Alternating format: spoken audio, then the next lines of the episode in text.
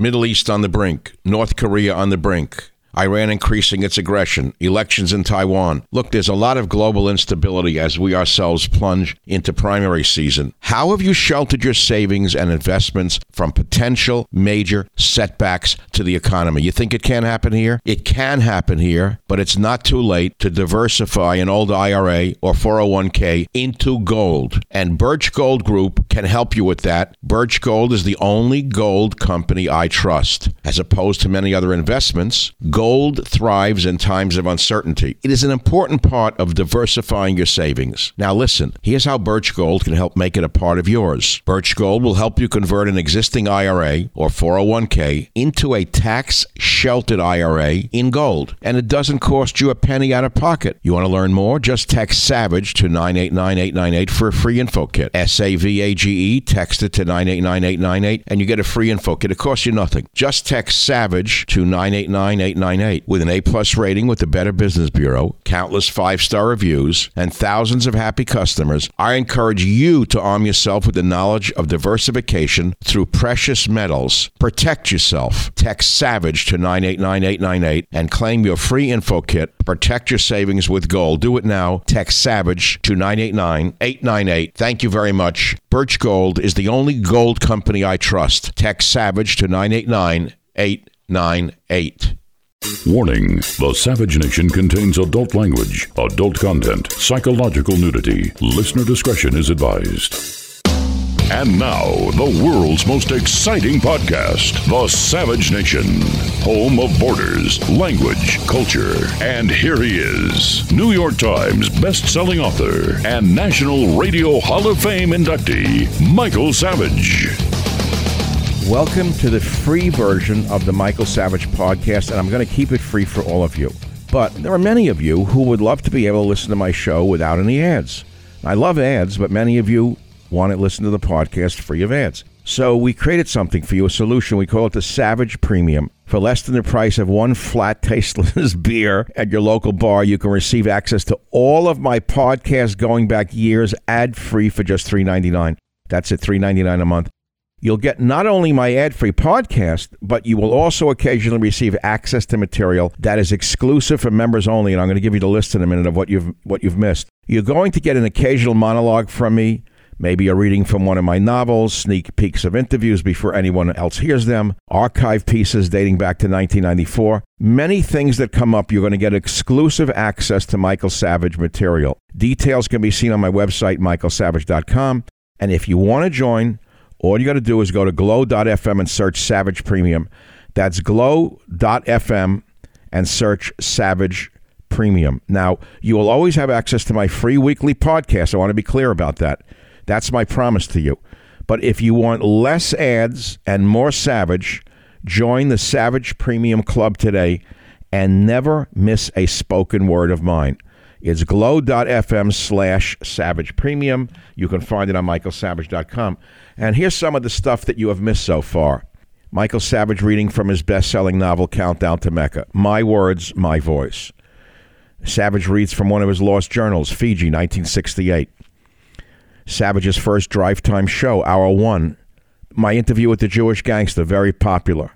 I uh, read from my first written, published article, Who Was at the Helm, from 1965. It's heard nowhere but on my premium site. I read passages from my novel, Abuse of Power. Uh, we replayed Fat Al's Tuna. My Savage show from 324.94, the earliest show in the archive, 324.94.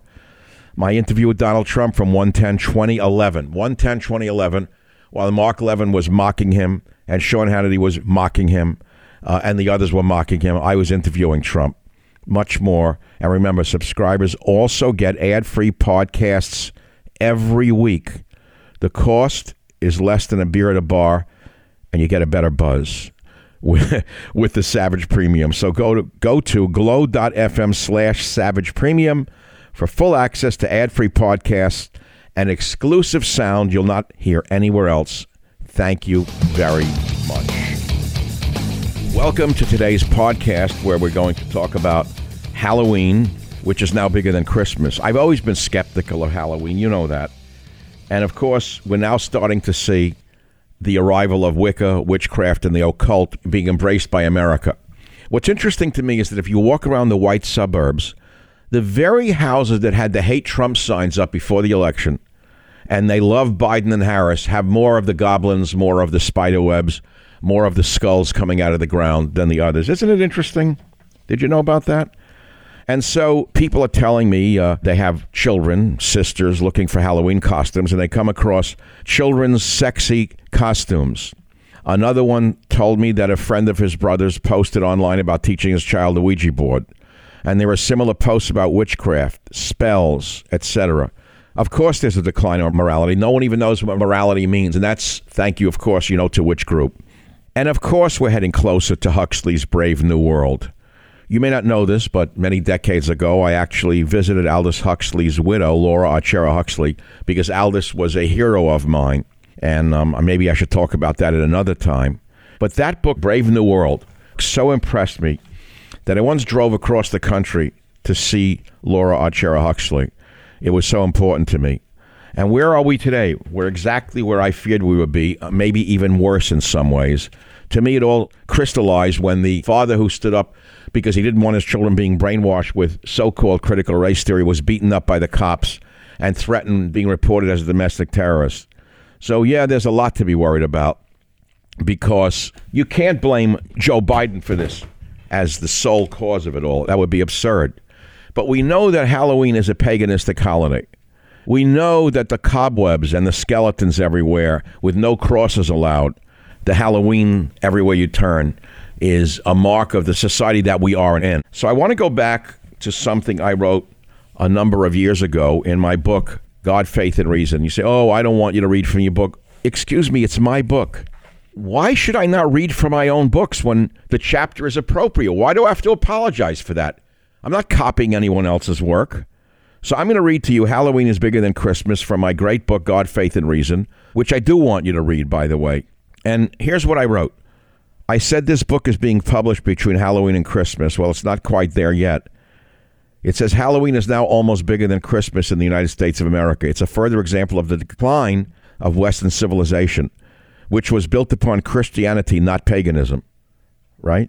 And I wrote this book to somewhat counter the overwhelming influence of the atheists and the agnostics that have unleashed themselves upon our culture and are destroying our children's minds and souls. Across the landscape of America at Halloween, whether it be on suburban lawns or in workplaces, we see little skeletons and cobwebs on lawns, on doors, and even in the workplace. Has anyone noticed that the cross and anything else related to Jesus has been driven out of the workplace? You can't do that. You can't have anything religious on your desk at work, not even a Bible but you can hang a skeleton from your workplace cubicle, right? That tells you that the anti God forces are now dictating the terms of our belief system to believe in nothing but paganism and witchcraft. And I'm trying to make you aware on this podcast of the cultural battle being fought and how it affects the souls of people in our nation around the world, especially our children.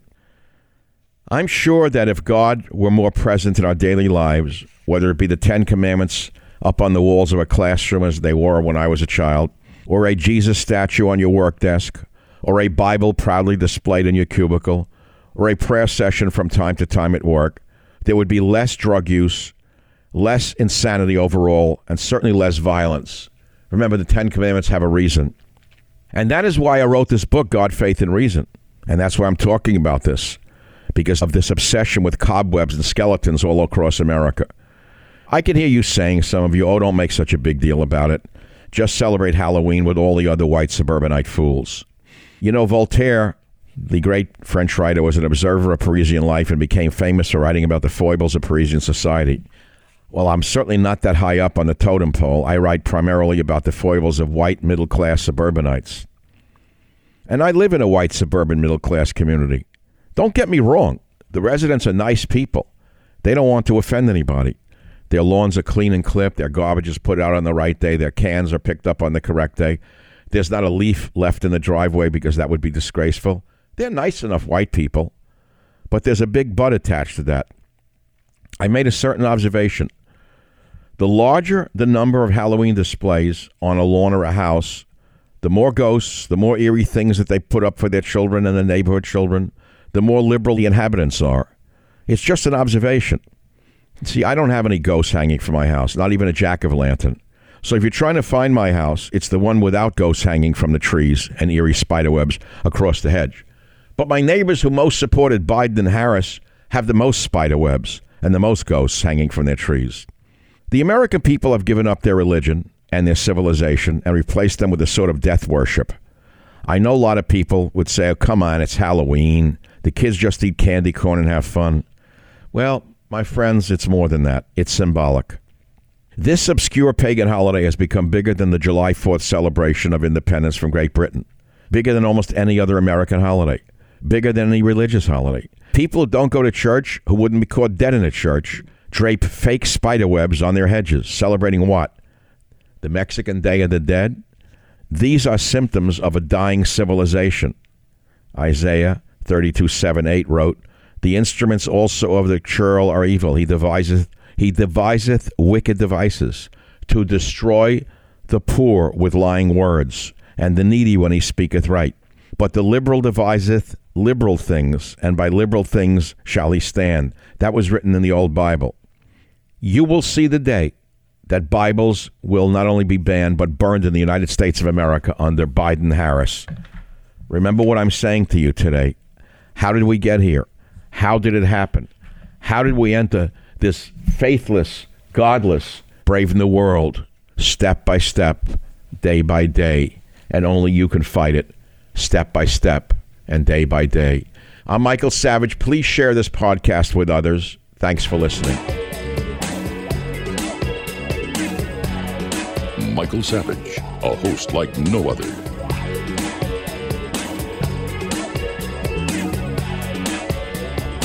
Many of you know I'm on Newsmax TV now three times a week. I'm on on Tuesdays on Grant Stinchfield show. I'm on Thursdays on Cortes and Pellegrino, and then I'm on on Saturday on a great show. And most of you cannot watch all of these shows, so we have a very good treat for you. I think we're going to put them all together on Fridays for you with my regular Friday podcast. So here are my Newsmax appearances for this week. I was on the Cortes and Pellegrino show where we discussed Attorney General Garland. You know who he is, don't you? What a piece of work that left wing fanatic is. And his persecution of parents protesting critical race theory as taught in schools. He called them domestic terrorists. I asked, What is Biden smoking? I think you'll enjoy it. Listen. Now let's bring in the host of the Michael Savage Show, our friend Dr. Michael Savage. Michael, great to have you with us tonight. Jen, thank you for having me. So, what's the topic tonight other than the topic we're talking about? well, certainly not a slow news day, obviously. Uh, you know, Michael, during the testimony, Garland admitted uh, that the basis for going after these parents was a letter from the National School Boards Association, not real evidence. Now, listen to this exchange between ranking member Jim Jordan and Garland. When did you first review the data showing this so called disturbing uptick? So I read the letter, and we have been seeing over time threats. Whoa, whoa, whoa, whoa! I didn't ask you. So you read the letter? That's that's your source? So let me be clear: this is not a prosecution or an. Is there some study, some effort, some investigation someone did that said there's been a disturbing uptick, or you just take the words of the National School Board Association?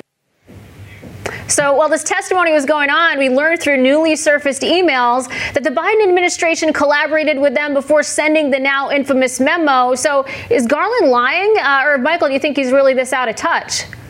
What would you expect from a Harvard professor who had always dreamed of being appointed to the Supreme Court by, by Obama and was passed over? Now he has the most powerful legal position in the world, and he is abusing that position. He's abusing the American people, but most importantly, to the liberals who may be listening, the one or two liberals who might tune in. He's abusing our First Amendment. He's abusing our right of freedom of uh, speech and of assembly. It's a nightmare what is going on. His daughter in law, his daughter rather, and his son in law are making money off this race theory. It's not critical race theory. We've got to stop using their rhetoric, Jen. It's attack white people theory. That's all it is. It does not criticize black people. It does not criticize Asian people. It does not criticize Hispanic people. It only says white people are bad. White people stole the land. White people did this. White people did that. Children, are, as I've said before, are coming home wrecked, broken. It's child abuse, and it has to stop. And there's always money involved. And parents are finally standing up to these SOBs, and there has They to are. be consequences. Has to be consequences Yeah. for this. And Michael, what was really shocking, I think, for me as well as probably a lot of people, is Garland had no idea about the Loudoun County Public Schools sexual assault allegations. He didn't know how many people have been prosecuted for crossing the border. We could go on. Uh, the, the Republicans should have asked, "What do you know?" Garland, as I said, is a snaky lawyer from Harvard. You can never get a straight answer out of a snake. Think of two heads, two voices, two tongues. It's a nightmare what we're living through. And if this shoe were on the other foot and this kind of behavior was going on against the rioters in Antifa or BLM, under Trump's attorney general, what would be going on in the streets in this country? Imagine if this was about Trump's attorney general attacking verbally a crowd that is burning down buildings. Can you imagine what they would have said? And so Right. everything is reversed, Jen. The world is upside down. It's topsy turvy. It's Alice in Wonderland. It is upside down. The problem is they control it all, Jen. Who is going to go after them when you have people like uh, Wolf Blitzer, Anderson Cooper, and the others who are in their pocket. Who is going to attack them? Sure, you're doing it. Newsmax is doing it. Great people on Newsmax are doing it. But the media is ignoring it, and the average person is watching sports or they're interested in Laundrie's remains uh, down in the swamp that the alligator ate them. You know, they're not going to pay attention to this. But let's not lose the picture. Parents are incensed. Their children are coming home attacked. It's child abuse. CRT is not critical race theory. It's criticized white theory. That's all it is. And the parents have every right to protect their children and stand up to these racist SOBs on these school boards. That is what democracy is all about. And actually, Jen, we're seeing democracy in action. And we're also seeing fascism, crypto fascism emerging from the Biden administration saying, that's not allowed. You are domestic terrorists. Look at the mothers. It will be the mothers of all races who save this nation from these SOBs, Jen. And all I can say is because I know my time is short, I can sense it, having been in the media for so many years. Jen, You know what us are too they? well, Michael. Jen, I have I have my prop. What are they smoking? You know, I collect antiques. I this know. is an old this is an old Chinese opium pipe. Uh, oh my goodness. inactive, Where did you like find inac- that? oh, in an antique store 50 years ago. But it's inactive, I should say, like an inactive automatic weapon, in case someone thinks I actually tried it. But what are they smoking in the Biden administration? so true. Well, we Man, do know. wouldn't you love to know? It's just Jen, another day here in the swamp. When it comes to Biden, Dr. we know what Savage. he's smoking. we know what he's smoking when it comes to Biden, and it's not even opium. God. That's probably true. Anyway, Dr. Michael. Savage. Always a pleasure. a pleasure. Thanks for joining us. You take care. Bye. Thank you. See you soon. On Saturday's appearance on Newsmax TV, we discussed the out of control crime wave in San Francisco and other liberal cities, and I said the solution was to unleash the cops, take the handcuffs off the cops and put them on the homeless thieves. Listen carefully. Homeless camps sprawl across once family friendly cities. And while the state's Democratic leadership tries to get the homelessness situation under control, new relaxed laws have sent that state into a crime crisis. Viral videos show people just casually walking into stores and putting merchandise into bags and then walking out with no pushback from police. So joining me now is California resident and host of the Michael Savage podcast, Dr. Michael Savage. Doctor, thank you very much for joining us tonight. Alex, thanks for having me. Uh, we have people say, well, we're going to become like Venezuela. We are Venezuela in San Francisco on a minor scale. You got to remember why this is happening. We have a DA who is a communist, a lifetime communist. His parents are convicted murderers. The DA will not prosecute these cases. The police have handcuffs on. There's no point in stopping them. They're out the next day. They're doing the same thing. They're robbing. We know the solution to the problem, which is law and order. Now, what does that mean? It means a DA who actually prosecutes criminals, not police. That's number one. But the problem is beyond that, Alex. We all know that the homeless situation is the real problem. And the solution to that, in my estimation, is reopen the state mental hospitals and take them out of those tents, take them off the streets against their will, and give them the care that they need. They can't get care in a tent. And without civility, there can be no civil society. This is not a civil society. This is a third world society that we have not only in San Francisco, but Los Angeles, Chicago, New York. Any major city that is run by far left Democrats have descended into mini Venezuelas. Hmm. The solution, again, take the handcuffs off the police, put them on the criminals, and reopen the mental hospitals. I don't think it's rocket science. And you know, a lot of people talk about America First agendas, for example. Those are the Americans that need the help the most. Uh, I mean, they. I've, I've lived in Los Angeles, San Diego, out in California. Uh, you don't have to walk far from the glamorous fashion districts to find people quite literally living in tents. But it does raise the question: What has kept you living in San Francisco with these liberal policies? Uh, some prominent Republicans have moved to other states, but what makes you decide to stay in California? People keep saying if you hate it so much, why don't you leave? And they don't understand it's called blood and soil. I mean, in an old phrase. I have property here. I have family here. I have friends here. I love the fog. I love the birds. I love the mountains. I love the water.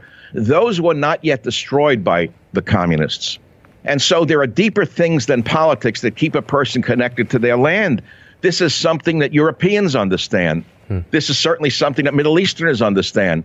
Americans seem to think that if you don't like the politicians, just leave. Well, it may come to that, the onerous taxation, the crime, etc. But you know, you can weave your way through it, Alex. You can still weave your way through it. Venezuelans still go about their daily lives trying to make the best they can of their lives, even under that socialist dictator, uh, Maduro. And so we don't cut and run just because we have communists running uh, the city. I was in there last week. I went to Chinatown, believe it or not. I wanted to play risky with COVID.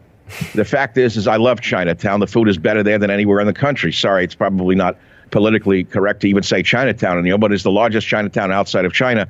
And I've been going there for 50 years. I love the food there. I love the people. I like watching the people going about their business. But Alex, you know what I like the most about Chinatown in San Francisco? The people go on with their lives because they know how to do that, Alex.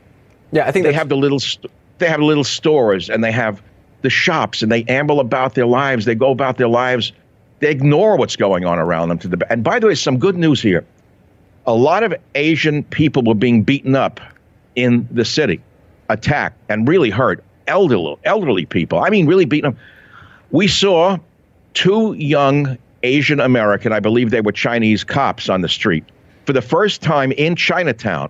These were tough kids, probably very skilled at martial arts, combat, they were protecting their communities. Finally, the community spoke up and demanded help, and they put cops on the street. Hmm. But they weren't called domestic terrorists for saying that the elders were being beaten up, you see. That's the difference. So there's a little hope out there when the communities will stand up. You know, there's an old saying from the 70s when the leaders won't lead the people, the people need to lead the leaders. Well, that's what's going on across the land because we have a leaderless ship. We have a senile, as your last guest said, it was very touching. He is very sick. There's yeah. no question he has pre senile dementia. He's a very sick man. And it's almost elder abuse to watch what they're doing to Biden. When his hands froze up, I thought of a relative who had Parkinson's. The man was lost. He did not know where he was. You don't do this to elderly people. But here's the nightmare she's worse than him. The hack, the cackler. Hmm. Imagine that if we replace him with the cackler, what's going to go on in this country? So we don't know which way to turn. Yeah, well, I'll say this. It's a good thing that, for example, some of those Asian American communities are stepping up because we know that hate crimes against Asian Americans are on the rise. And if the police are handcuffed from doing their job, they have to protect themselves. But San Francisco Mayor London Breed, she claims that she has a plan for all of this. Politico writing that she's getting tough on crime. Her plan is a privately funded cash reward as of much as $100,000 for information that leads to the arrest of members of organized crime rings involved in petty theft and the endemic car break ins known as smash and grabs. Do you think this is a step in the right direction, or is she going the wrong path? It's window dressing. There's only one solution to crime, which is unleash the cops, put the DA in prison, put a real district attorney who prosecutes crimes. Do you know you can't park a car in the streets of San Francisco without risking having your windows broken in? I had it happen two years ago uh, out in the avenues, for example. I never thought it would happen out there. The gangs roll up on bicycles, they look in the window, they then call another one of them. They come up, break the window, and take everything out of the car. You can't believe the city. It's like Kristallnacht in the morning. Hmm. There's crystal all over the streets. We have a crime wave that is out of control because of yeah. the liberal governor, because of the liberal district attorney who's really a communist.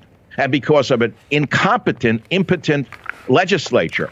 So, what's Right. the solution? There are plenty of cops out there who'd like to take these people in. They'd Well- like to do the right thing. They're tough enough, they're strong enough, they're smart enough, Yeah. but they're not allowed to do it. Unleash the cops, Well- and you will have the solution.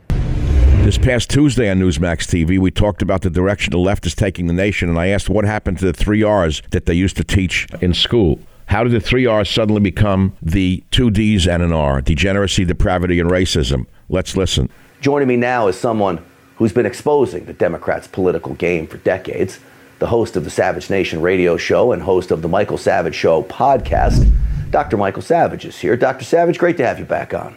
Nightmarish pictures, mental domination through intimidation, bullying using the FBI and DOJ. This is liberal fascism, which is still fascism. Grant, whatever happened to teaching the three R's, reading, writing, and arithmetic, so to speak? Now the, we have the two D's and the R, degeneracy, depravity, and racism. When I grew up, I had composition books. I had to learn how to write nice penmanship, right, Grant? But whatever happened to the teaching? Where are these progressives actually taking us, Grant? Do they know where they're actually Well- going? You know where they're taking us.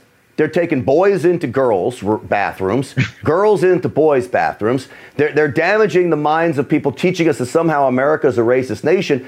But you know, the other pictures that I started with, Dr. Savage, really are phenomenal.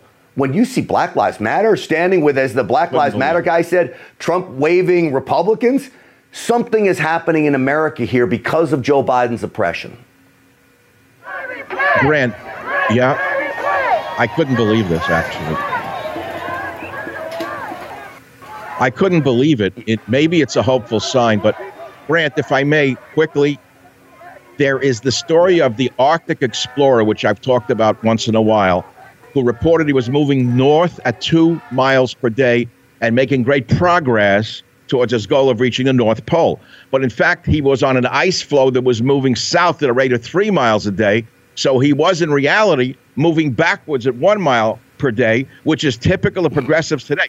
They tell us they're moving society towards some socialist paradise when they're in fact moving us backwards at an alarming rate, pushing us all into greater division, greater racial enmity, and ignorance towards a darkness we may never recover from, Grant. That's a story that should not be forgotten. They're moving us backwards, not forwards. All right, do you fear that we may never recover from this? Because I'm seeing signs of America's resilience. I still have hope that, that we beat this in the end if we're strong about it. I become rather pessimistic about it because the forces of power, mental domination, the media, fools like Anderson Cooper, who should be thrown out of the media for what he did the other day with Biden. And I want to just bring up Biden again. I feel bad for the man. I know you say, what? When I saw him, Anderson was answering questions for him. Andy Blooper was answering his questions. And poor Biden, who has pre senile or senile dementia, did you see him reach out and hold on to imaginary bars? That Yeah. was a sad moment. But the king has no clothes. We all see this. But what's waiting in the wings is Willie Brown's cackler. There's almost no hope on the Democrat side. There's no stability there. And so, where are we going? I'm afraid we're going south at three uh, miles a day here, not north at uh, four miles a day. And I don't know how this is going to reverse itself when you have such monstrous re- regressives on the Democrat side and a senile old man who should be given the care he needs. That's what worries me. All right, let- These are bullies. let me and they're using the this. government. They're using the FBI and DOJ to intimidate all of us. That's the most frightening part of it all. It's right out of early days of Pol Pot in Cambodia, which is the topic of my podcast today. And I don't want to go into it, obviously, but that's what worries me the most is where this takes us. All right. So let me leave you with this as we go, as we're out of time. I believe also waiting in the wings, Stinchfield's Army and Savage Nation, and they're all together, and we are not giving up on this country. They may be fighting hard, we will fight harder. In the end, I'm going to make a guarantee we win this one, whether cackling Kamala gets in or not. We will prevail because this country's too good to lose, Dr. Savage. Real quick. You'll be the general. You lead the charge, and I will follow you with, with my machine gun of words. Well, What an honor for a guy like you to say that to me, buddy. Thank you so much. I'm, I'm happy to stand side by side with you, sir, and it's always great having you on the program. Well, you're the Texan Ah, warrior. Great Dr. Savage. Texas warrior. I try. I, try. I try, my man. We try. Uh, all of us down here in Texas fight like the Dickens, man. We really do. The Savage Nation. It's Savage on demand. Aldous Huxley predicted the horrible, nightmarish world that we live in. In his book, Brave New World, which most of us heard about, he talked about a few things. And so we went back into the archives and pulled a show that I featured years ago, an interview that Aldous Huxley actually did in 1958. Believe it or not, we have his voice live, not my show, but him live, where Huxley talked about technology, propaganda, and the use of mind altering drugs, which we're going to listen to. I searched through my book, Brave New World, and I found some things that I had marked with post its. And one of them was this, where they're having a dialogue, and uh, he writes this sleep teaching was prohibited in England. At the time, there was something called liberalism. Parliament, if you know what that was, passed a law against it, but the record survived. Speeches about liberty were banned because liberty was found to be inefficient and miserable. Freedom was said to be a round peg in a square hole. This is what he wrote back when he wrote Brave New World, which is why it's a classic.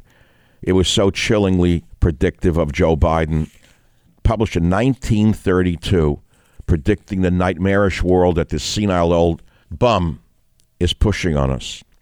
On page 48 of Brave New World, he talks about a savage reservation. Did you know that? A savage reservation where they put the equivalent of MAGA people into reservations who wouldn't conform to the Brave New World. Did you know about that? Hmm? You didn't know about the regular use of soma on people, the regular use of contraceptives given to people? And then he writes about this. There was a thing, as I've said before, called Christianity. Did you know about that? All crosses had their tops cut off and became T's. There was also a thing called God. We have the world state now and Ford's Day celebrations and community sings and solidarity services. How I hate them, said Bernard Marx. He has a character called Bernard Marx. And then he talks about euphoric, narcotic, pleasantly hallucinant. That's the uh, drugs of today that people are on. They gave the people drugs to keep them calm. And he's had a saying in it. And do remember this that a gram is better than a damn. They went out laughing. That's a gram of soma. They kept the population constantly drugged. That's Biden's unbrave new world. Let's listen to Aldous Huxley and maybe you'll learn something. Mike Wallace interviewed Aldous Huxley in 1958, and you have to see. Well, we went and looked it up, and the, the wonderful team I have went and dug it up for me. The actual interview from 1958 of one of the great authors of all time, Aldous Huxley. You may know him from his novel Brave New World. Maybe you know him from other novels. I was so enamored of his writing that I read every book he ever wrote and every article he ever wrote. I went to England, as a matter of fact, when I was still able to go there, and I went into some great library in London, and I found magazine articles that Huxley had written on furniture, of all things, and on architecture. You know, when you fall in love with an author, you read everything they write. Do you know that or not? I did. And I came out actually enjoying him more than ever. His brother was also a brilliant man. Julian Huxley was a biologist, brilliant family. But Huxley uh, predicted things about the time we are living in in that 1958 interview by Mike Wallace. The guys put together a phenomenal couple of segments for us on Aldous Huxley predicting the world that we are living in. Now, again, it's not just Brave New World with the alphas, betas, gammas, and deltas. We know who the deltas are. That would be Occasional Cortex. That would be Rashida Tlaib. That would be that group. These, those are the deltas out of Brave New World who think that they're the alphas, but they're lower than the, de- the, the betas, lower than the deltas. They're actually the gammas. And the gammas are the loudest in the crowd. And so uh, here's what I promised you Aldous Huxley, Brave New World, predicted the world we live in drugs, brainwashing, tech fascism to be discussed today on the Savage Nation with original sound of Aldous Huxley. Many of you read Brave New World in high school or college and kind of dismissed it. I wouldn't be that dismissive. In 1958, Mike Wallace, who was the father of, I called him Meatball, and the junior, Meatball Jr. is Chris Wallace, the snide, sneering one. But at least Wallace did occasionally a good show. He did. He was a good interviewer. And he interviewed Aldous Huxley in 58, and he asked Huxley, as you see it, who and what are the enemies of freedom here in the United States? In other words, he was, it was a leading question. Huxley didn't take the bait. And he said, I don't think you can say who in the United States. I don't think there are any sinister persons that are deliberately trying to rob people of their freedom, he said.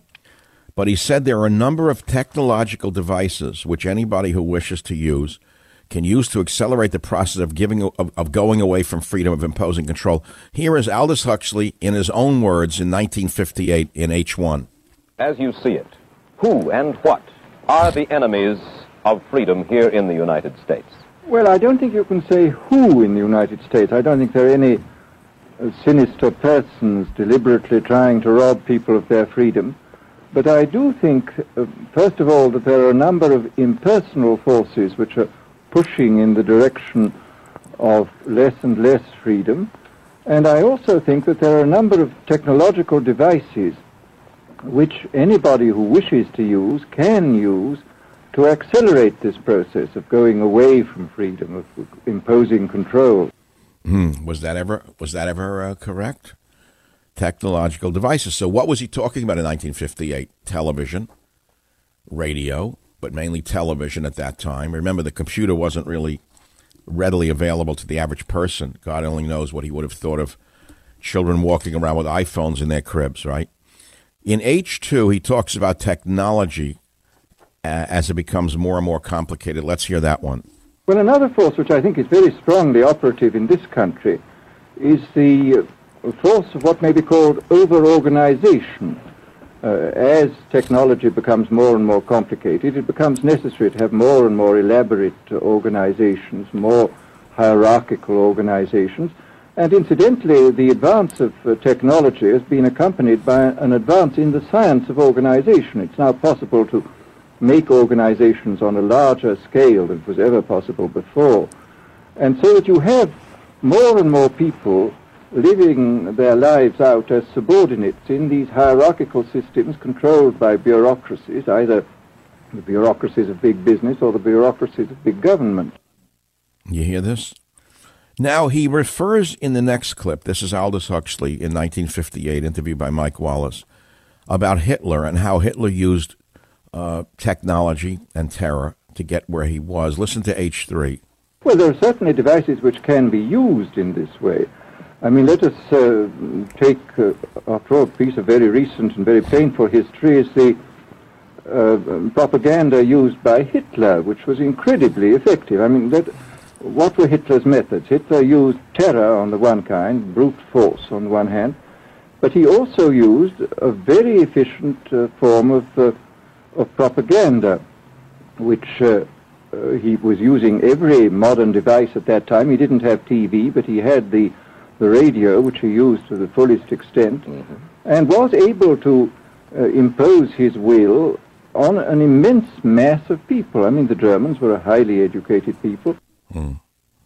The Germans were a highly educated people. That, of course, is one of the great tragedies of civilization, which is that probably the most advanced civilization on the earth at the time, the the German people, and incredible music and art and science became the most terrible on the planet because they used advanced technology to kill people, especially in the, the killing machines of the death camps.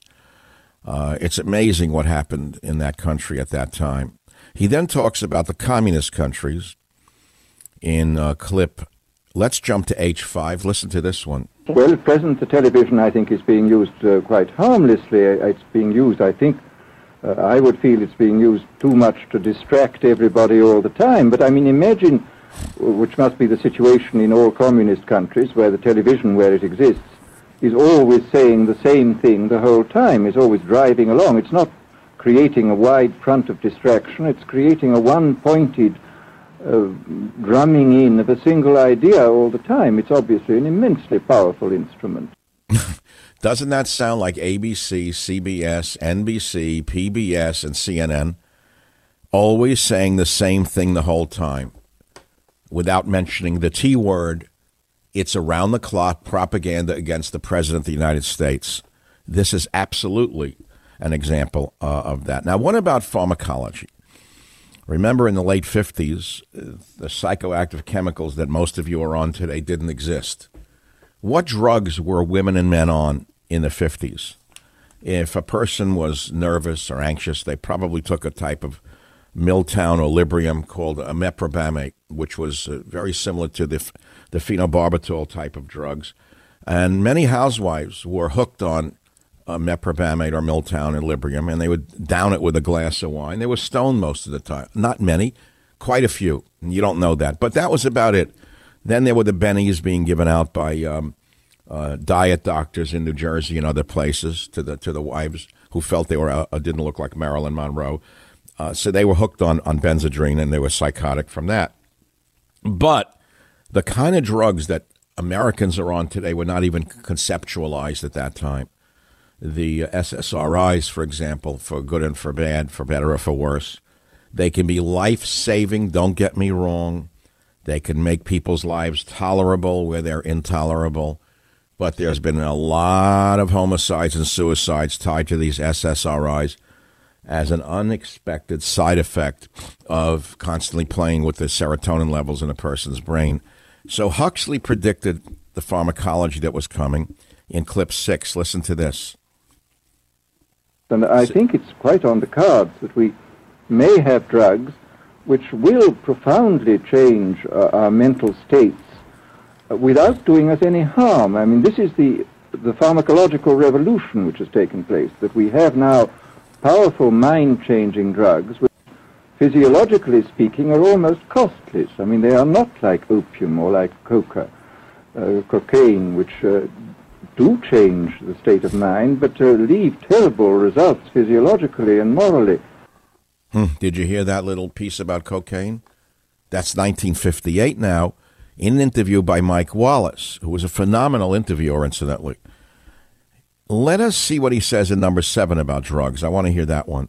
In regard to the use of the of the drugs, we know there's enough evidence now uh, for us to be able, on the basis of this evidence and using a certain amount of creative imagination, to foresee the kind of uses which could be made in a, uh, by people of bad will with these things, uh, and to attempt to to forestall this. And in the same way, I think with these other methods of uh, propaganda, we can foresee and we can do a good deal to forestall. I mean, after all, um, the price of freedom is eternal vigilance. The price of freedom, my friends of the Savage Nation, is eternal vigilance. That's certainly not his original statement, but he saw what was coming. Not finally for the day, but finally for this segment. In, uh, I believe, in, in clip seven, he talks about drugs again. Let's hear. Did we play seven? Yes. So let's go to number eight. I think this is a great one. Now, I, I think what, what is going to happen in the future is the dictators will find, as the old saying goes, that you can do everything with bayonets except sit on them. That if you want to preserve your power indefinitely, you have to get the consent of the ruled. And this they will do partly by drugs, as I foresaw in, uh, in Brave New World, partly by these uh, new techniques of, uh, uh of propaganda. Mm-hmm. They will do it by bypassing the sort of rational side of man and appealing to his uh, subconscious and his uh, deeper emotions and his physiology even, and so making him actually love his slavery. I mean, I think this is the danger, that actually people may be in some ways happy under the new uh, regime, but they will be happy in a situation where they oughtn't to be happy. You hear? Happy as slaves. Happy little slaves. All because of brainwashing and the use of drugs. Now, if you read Brave New World in high school or college, which many of you uh, have read. You remember the society was being uh, created in laboratories. I, I loved that when I first read it in high school. God, did it revolutionize my thinking.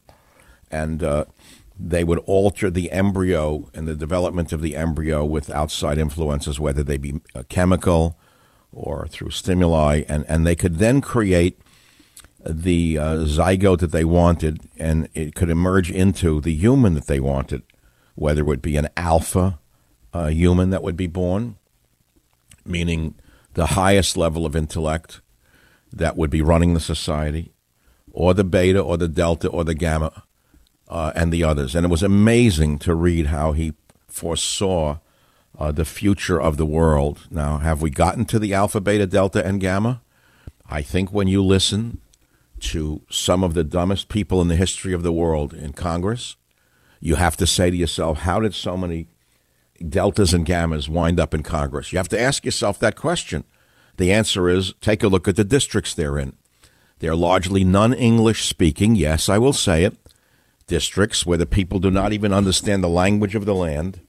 They are, uh, you take a, a, occasional Cortex's district in Queens, for example, 55% of it are illegal aliens who should never have been able to vote to begin with. Most of them do not read or speak English. They don't even know what the heck she is talking about. All they know is that she's young and she has two Hispanic last names, and so they vote for any of her crazy uh, statements. This is the danger that we are in. The Savage Nation.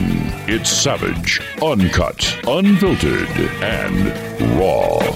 Democracy depends on the individual voter making an intelligent and rational choice for what he regards as his enlightened self-interest in any given circumstance. But what these people are doing, I mean, what both for their particular purposes, for selling goods, and the dictatorial um, propagandists are doing, is to try to bypass the rational side of man and to appeal directly to these unconscious forces below the surface, so that you are in a way making nonsense of the whole democratic procedure, which is based on conscious choice of, on rational grounds. Aldous Huxley, 1958, interview by Mike Wallace. Great interview. And he talked about technology, drugs, dictatorships, propaganda. And I spent one hour so far on this show. Uh, I reviewed the movie 1917, which I disliked, and I told you why. I read reviews from others who didn't like it, told you why. I read all the stories on michaelsavage.com, made comments, and then I read about Huxley, and there were no phone calls except one or two, and they were off topic. And I became frustrated, and I said to you, I believe that what's happening right now on this radio show is an example of exactly what's happening in our society. That society has been so brainwashed and drugged that the talk radio audiences in particular are almost incapable of discussing anything except Democrat, Republican, Trump, uh, you name it, one, two, three, and that's it. And for me, it's not worth doing the show if I can't get callers like you, because I know you're out there. I said that to you at the end of the last hour. I'm very upfront with you. In other words, if you've been in a, a medium like this for so long and you see people are not able to discuss a movie, not to discuss a book, not to discuss an interview, what can they talk about? Trump good, Trump bad. Dem socialist, Republicans won the. What's the point of doing it? Let, leave it to others. That's all they want to do. Let them do it. So what happened is all of a sudden you can't get on the show. The lines are jammed. Did I have to browbeat you into calling the show? Did I have to embarrass you into calling the show? What happened here that all of a sudden this feels like talk radio again? This is interesting to me, uh, and, and, and it, it has deep ramifications. You could almost say Savage gets frustrated with his audience, says the audience is incapable of a discussion outside of Donald Trump and the Democrats, and all of a sudden they're calling on all the topics that he was trying to talk about, like a movie review on the movie 19, et cetera, et cetera. It's very interesting to me what's going on, but you are there. So let's take the calls uh, in the order that we have them up here on the Savage Nation. And thank you for calling. Line one, Rob in San Jose. What's on your mind? Uh, I'm very intrigued by your, uh, your the interview that you know you're putting out there with Wallace and uh, Huxley. You know about pharmacology and everything about you know, behavior modification, about uh, you know basically uh, you know societal developments, and I see it happening today. You know, we're trying to be there's all sorts of behavior modification that you could see that that there is um, social engineering. It's a very fascinating. I didn't know that he would consider technological devices way back then. And then yes, yeah, we, see that's that's the point of my digging it up. 1958, Mike Wallace, who was a fabulous interviewer, Uh, need I say, I'm not a fan of his son, the snide son there, Meatloaf Jr. But let's leave Meatloaf Jr. out of this equation. Fabulous interview with one of the great minds of, of all time, uh, a man who's influenced my life deeply because I was terrified when I read Brave New World uh, of the thought that in the future, babies would be made in a factory and modified as they were developing in the embryo, embryonic stage. Uh, through chemicals that were inserted into the developing fetus, etc. Look where we are today. Are we that far from it, Rob? I don't think so.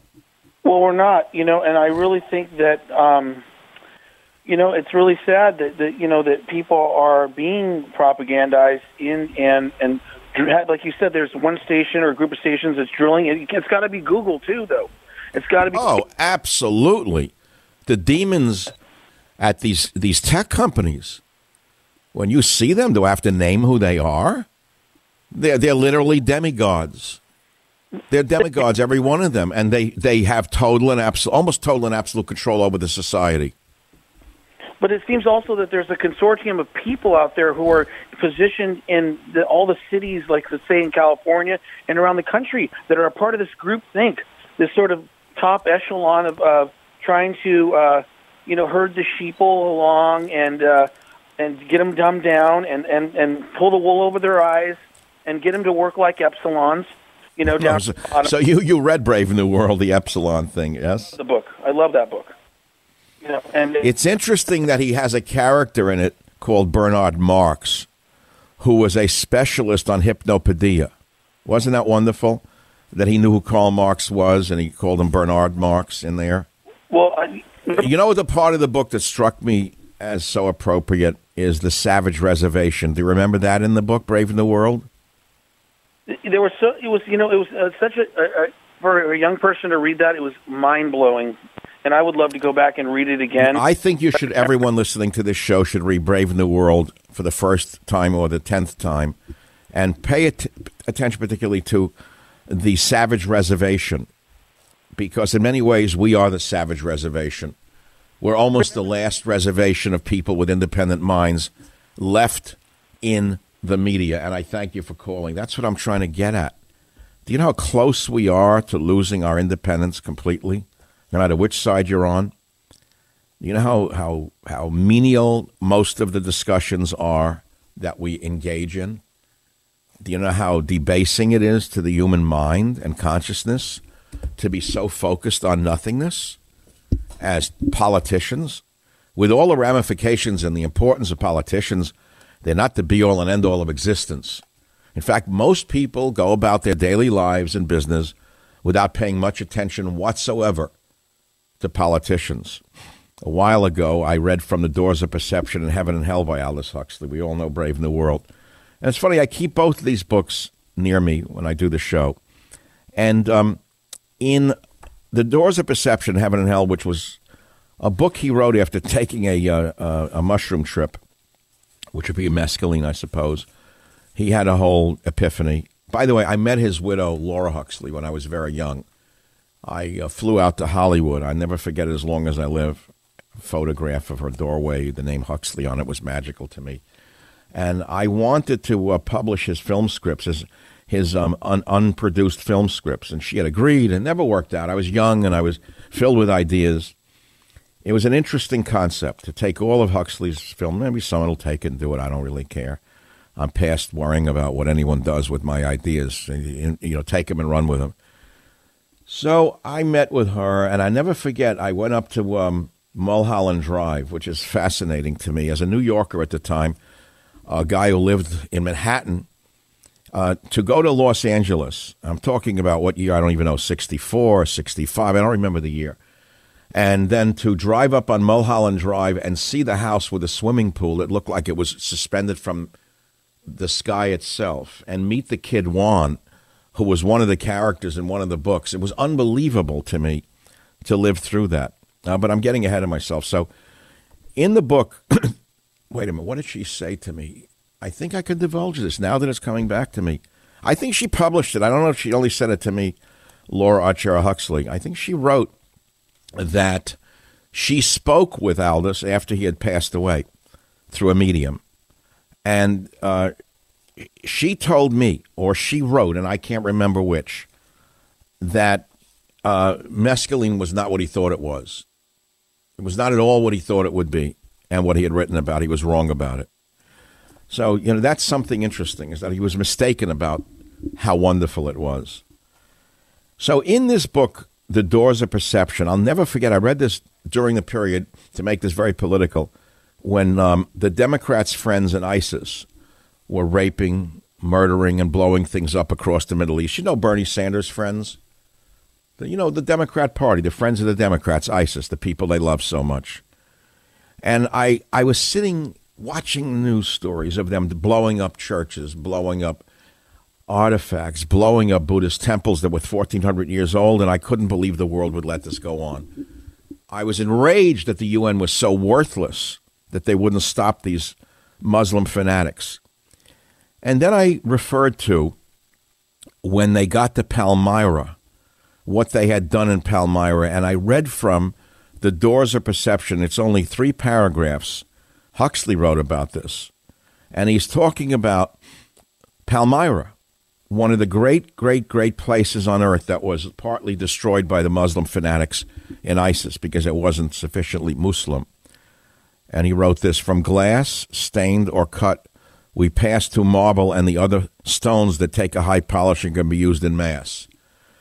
The fascination exercised by such stones may be gauged by the amount of time and trouble spent in obtaining them. At Baalbek, for example, and two or three hundred miles further inland at Palmyra, we find among the ruins columns of pink granite from Aswan. Listen to this now. These great monoliths were quarried in upper e- eh, quarried in Upper Egypt, were floated in barges down the Nile, were towed across the Mediterranean to Byblos or Tripolis, and from thence were hauled by oxen, mules, and men uphill to Homs, and from Homs southward to Baalbek, or cast across the desert to Palmyra. What a labor of giants! And from the utilitarian point of view, how marvelously pointless. But in fact, of course, there was a point. A point that existed in a region beyond mere utility. Polished to a visionary glow, the rosy shafts proclaimed their manifest kinship with the other world. At the cost of enormous efforts, men had transported these stones from their quarry on the Tropic of Cancer, and now, by way of recompense, the stones were transporting their transporters halfway to the mind's visionary antipodes. I've never heard writing like this in my life, nor a vision like this. It's beyond comprehension what we have lost as we have descended into the age of Google. But now this one is a different point of view altogether. Now, before we move on, we have a short period of time here. I want you to listen to Huxley uh, on uh, brainwashing of children. Listen to and tell me, listen to this. When you see them bringing in drag queens into the first grade, when you see them trying to brainwash our children into believing there's more than two sexes, you understand how far this society has collapsed because people are cowards and they're afraid of the terrorists, the social engineering terrorists. Listen to 11 and 12. Well, I mean, here, this whole question of children, I think, is a terribly important one because uh, children are quite clearly much more suggestible than the average grown-up. And uh, suppose that, uh, that for one reason or another, all the propaganda was in the hands of one or very few agencies, you would uh, have an extraordinarily powerful force playing on these children, who, after all, are going to grow up and be adults quite soon.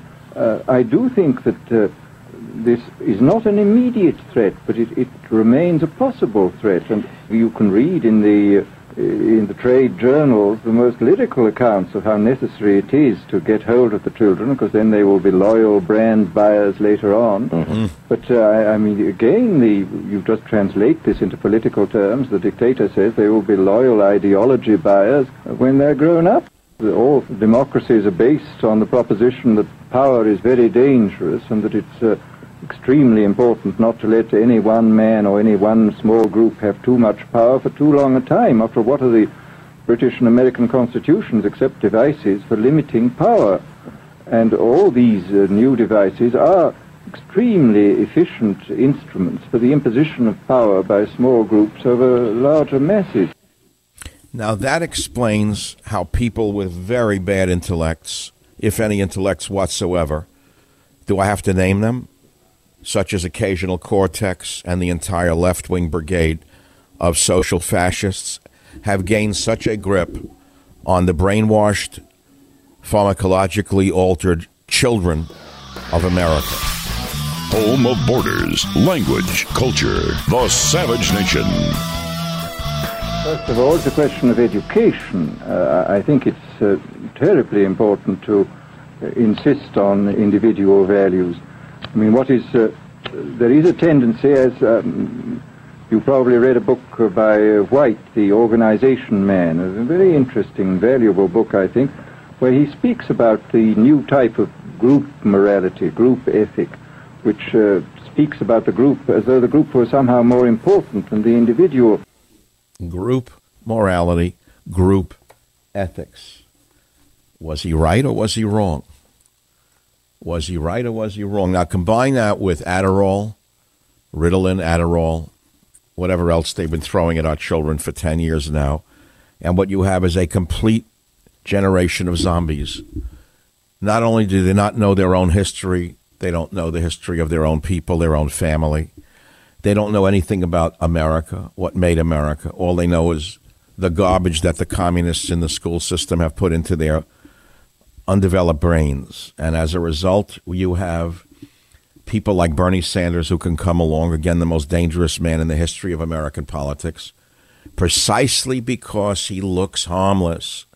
Remember, if he was a flaming communist, which is what he is, and he screamed and yelled on the platform instead of making himself look like a feeble old man from New York who just wants the goodness for society and the goodness for mankind. Uh, he isn't that. He is the most dangerous man in American political history. How else can you explain? Uh, I'm going to jump to politics for one minute. That a man like Bernie Sanders would thank the most phenomenal anti Semite Jew hater in history, Rashida Tlaib. Listen to clip number one. Listen to the madness of this man. I wanted to thank Rashida Tlaib for doing that exactly.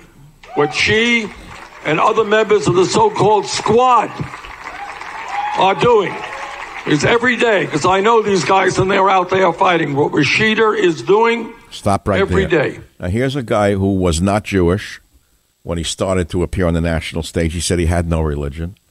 Then his handlers told him, You better identify as a Jew. Uh, You'll get some traction amongst the liberal Jews who were suicidal by and large. Then he declared he was Jewish. Uh, and now he's supporting a phenomenal anti Semite who hates Jews and hates Israel in order to appeal to the Muslim vote, especially those of the type that would appeal, uh, that would be of some interest to this uh, T-Lab character. So, as again, I'm telling you, you know, you're playing. I'm playing Huxley here. I'm talking about drugs. I'm talking about technology. I'm talking about propaganda. I'm talking about a brainwashed generation. That he could get away with this and not be roundly condemned in every synagogue in the United States of America. What does that tell you about the liberal Jewish community? You know, if you go into a reform synagogue in America, you look at the people, they look like nice people. Most of them are nice, kind people. At least they think they are. And they hate Donald Trump with a vengeance that you cannot comprehend. You go in a reform temple, a Jewish temple, and they think Donald Trump is, Mus- is, is, is, is a descendant of Adolf Hitler, who hates the Jewish people when he has done more for the Jewish people than any president in American history. How did that happen? How can the reform, the liberal Jewish people, many of whom are successful business people, doctors, lawyers, how can they be so brainwashed as to believe Donald Trump is their enemy when he is the opposite? How did they get there? How did they arrive there? Where was the countdown to this level of stupidity uh, and insanity? How did the Jewish people end up like that? I don't have a direct answer for you. I can give speeches on it, but it won't change one vote. I'm afraid that some people are so lost they can never be found. And uh, in, in my estimation, Unfortunately, too many of them are in the places I just mentioned. Now let's go back to the bigger picture here the philosophy of the unbrave new world in which we find ourselves, where a American hater, Israel hater, Jew hater like Bernie Sanders can pretend to be a lover of very, of very things he hates and yet support one of the most vicious anti Semites in American political history. It's astounding that he gets away with it. Every rabbi in every synagogue in this country should condemn Bernie Sanders for supporting this Rashida Tlaib, and yet you will not hear one word in one Reform temple across the entire American landscape saying what I just said. Instead, they will attack Donald Trump while eating their bagels and lox on Saturday morning. That's the sad truth. Is it any different in a Catholic church today? Tell me, is it any different in a uh, Episcopalian church today? Tell me, is it any different in any church today, except the most fundamentalist churches who know what reality is and know what America is made of? The men and women who create the children who fight our wars, they know what reality is. It's their children who go to war. It's their children who fight for our freedom. They've not been brainwashed. And yet, the opposite, the opposition, are the ones who have been brainwashed. Michael Savage, a host like no other. I can almost summarize the entire show today to one question, which is Is freedom necessary? It seems to me that an entire generation has grown up in this country fearing freedom, not wanting freedom, eschewing freedom, wanting the state to take control of their lives, which is why they want socialism. They want a government uh, to be their parents. That's what the appeal is to them. If you read Brave New World, remember there were sayings as the as the embryos and the children were being first the embryos, then the, as they emerged, the children were being brainwashed. They constantly saw propaganda with signs and billboards, uh, which said things such as "freedom is slavery," as they lived in this automated society that would think for them. So, just like that caller who said when he mentioned to this millennial at work, he saw the movie 1917, and she said, I don't know what I think of it. Let me look it up on, on the internet. To her, freedom is slavery. She doesn't know what to think. She'd rather be uh, a slave, a slave to Google, a slave to the iPhone. This is the exact danger that Huxley warned us about. And it's all in the hands, when you think about it, of people like the character who runs Apple, a very dangerous dictatorial type uh, which we can go into at another time. There's too much power in too few hands. A rational government would break up these big tech companies. It's never going to happen. I saw this a long time ago. They've been in and out of this White House. Sorry to tell you, it looks to me like deals were made with some of these guys in ways I will never, ever know or understand. Uh, and as a result, there will be no breakup of big tech, which is a disaster for humanity.